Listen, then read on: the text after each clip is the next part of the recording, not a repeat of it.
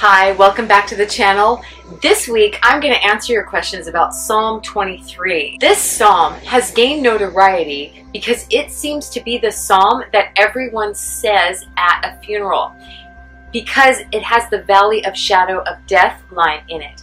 But I want to extract some meaning in this psalm, so stick around all the way till the end and you will understand this psalm more fully and how you can apply it to your life. Let's just jump right in, okay? In the first couple of verses of Psalm 23, the Lord says, The Lord is my shepherd, I shall not want. Now, just right off the bat, let me just tell you what that doesn't say. I heard a woman say that she was walking by a television store one time in a mall and saw this great new TV, and she really needed a new TV.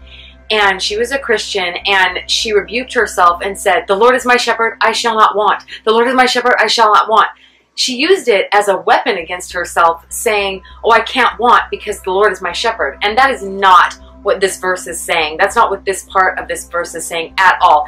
It is saying, Because the Lord is my shepherd, I will have no need of anything. In other words, there will be no lack, there will be no want. Now, I know that you have experienced lack and you have experienced want, but I'm telling you that the promises of God in Psalm 23 are yea and amen. They're yes and amen in Christ Jesus, meaning that because Christ came and died for us on the cross, we can have all of the blessings that are listed in Psalm 23. So, exactly what are those blessings? Number one is that we shall not want. In other words, we shall not be in want. Now, of course, I don't have this perfectly in my life. There are some things that are wanting in my life, that are lacking in my life.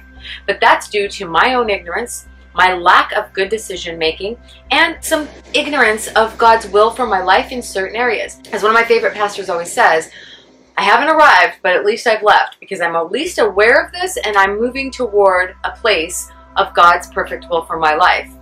There shall be no want. The Lord is my shepherd. What that means is that He is guiding me, He is taking me where the provision is. And we find that in the next couple of verses. It says, He makes me to lie down in green pastures. I'm going to stop there. I'm not going to do this with the whole entire chapter, but this is a really important verse because we think of it as he makes us lie down in green pastures. Like you take your sheep and you make it lie down. And first of all, if you've ever handled sheep, you know that you can't make them lie down. They'll pop up in one end or the other. That's virtually impossible to make a sheep lie down unless they want to lie down themselves. So that's not what this verse means. The word makes in Hebrew actually means to be suitable for. Isn't that amazing? It doesn't mean he makes us like he forces us to lay down. It means that's what we're made for. We're made to lie down in green pastures. How many of you know that sheep eat pastures? They eat grass. And if they're in a pasture of grass, they're comfortable because they have all the provision they need. They can get up and eat whenever they want. They can lay down and go to sleep whenever they want. They're completely comfortable because all of their needs are met at this point. And so God makes us, He has created us to have all of our needs met, to have our resting place also be the place where we eat. That means where we rest with God, He's also the place where we get our substance. He's also our source. That's the picture that this particular line is creating. The next line says, He leads me beside the still waters. Now, first of all, livestock typically doesn't drink out of water that's rushing. I've taken a lot of horses, a lot of sheep in streams or creeks that are rushing and they don't really drink there. They wait for the water to be still, like a little pool on the side, and they'll drink there, usually. Or they wait for a stiller spot if there's none. That's where they want to drink. They don't want to drink where it's moving, you know. And so the reason they don't is because there's a fear factor there and it's always rushing by and they feel very uncomfortable about that. So the first point I want to make with He leads me bes- beside the still waters is that God leads us to a place where it's calm and peaceful so that we can get a drink. Jesus said that we will never thirst again once we come to Him. And the reason we won't is because we have this constant living water and it's running right beside the pasture that we live in, but it's running so slowly that it appears still. And th- there's another reason for that, just spiritually. This river of living water, that's also a symbolic of the Holy Spirit. And the Holy Spirit is where we get refreshed, it's where we get our thirst quenched. and it doesn't move fast. It lets us drink and drink and drink. And it's the Word of God bubbling up from the inside of us that lets us drink and drink and drink. We can come anytime to the Bible, and if you don't have access to a Bible, the Holy Spirit living on the inside of you will bring to your remembrance any any verse, any instruction, any precept that the Lord has taught you because that's part of his job to bring to your remembrance everything that Jesus Christ said or bring to your remembrance the word of God. And so it, you can see how packed Psalm 23 is. I'm going to go through the other verses and I'm just going to say a little bit of commentary on them. Okay, verse 3 He restores my soul. First of all, a soul in the Bible refers to your mind, your will, and your emotions. A soul and a heart are the same thing your mind, your will, and your emotions. So when it says that He restores my soul, what that means is that He turns back your mind, your will, and emotions to Him basically it means that God is the one responsible for provoking us to repentance, both when we come to salvation and on our journey toward heaven. Meaning that anytime we get off, He's the one restoring us. He's the one provoking us to turn back in our mind, our will, and our emotions. That's His idea, not ours, even though we think it's ours. That's what this verse actually means in the original Hebrew. Next, he leads me in paths of righteousness for his name's sake.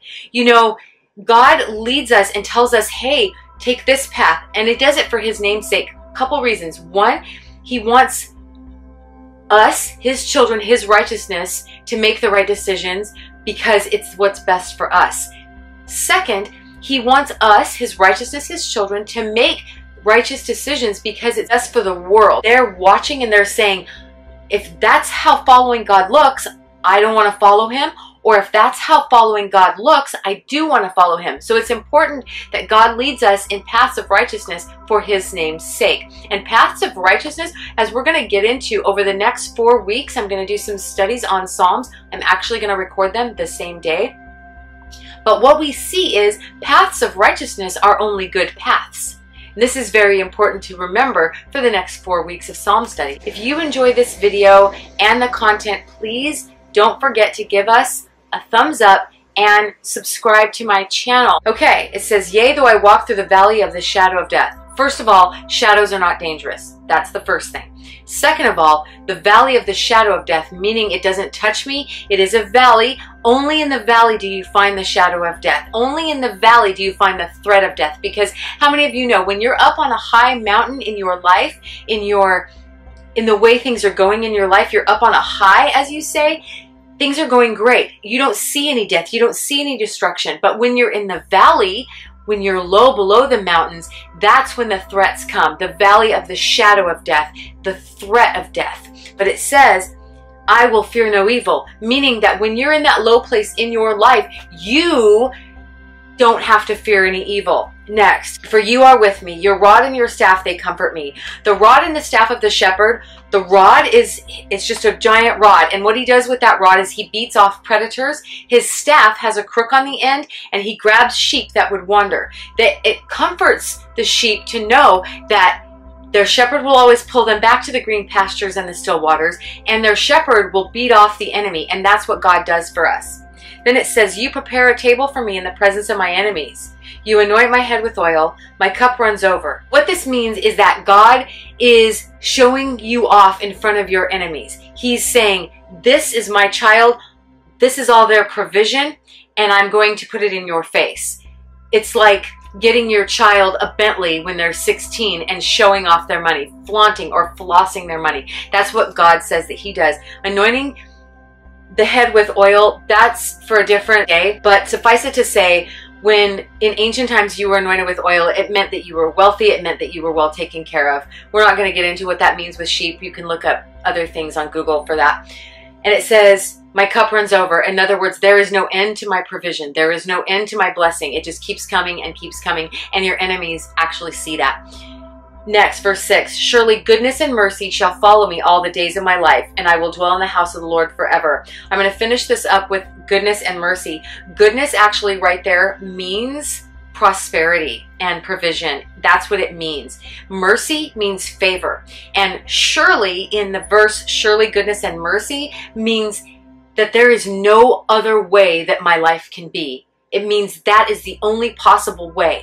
So, what this verse means is there is no possible way that I can't be in prosperity and have favor from everyone around me. I can tell you that because I started walking in this, I found that my prosperity is growing and growing and my favor with people is growing and growing and I'm not doing anything to provoke either one of those. It's just God's blessing on me. All right, I hope you've enjoyed this video. Please watch the next one that's coming up in, I think I'm going to put it in this corner. Don't forget to like and subscribe. We'll see you next week.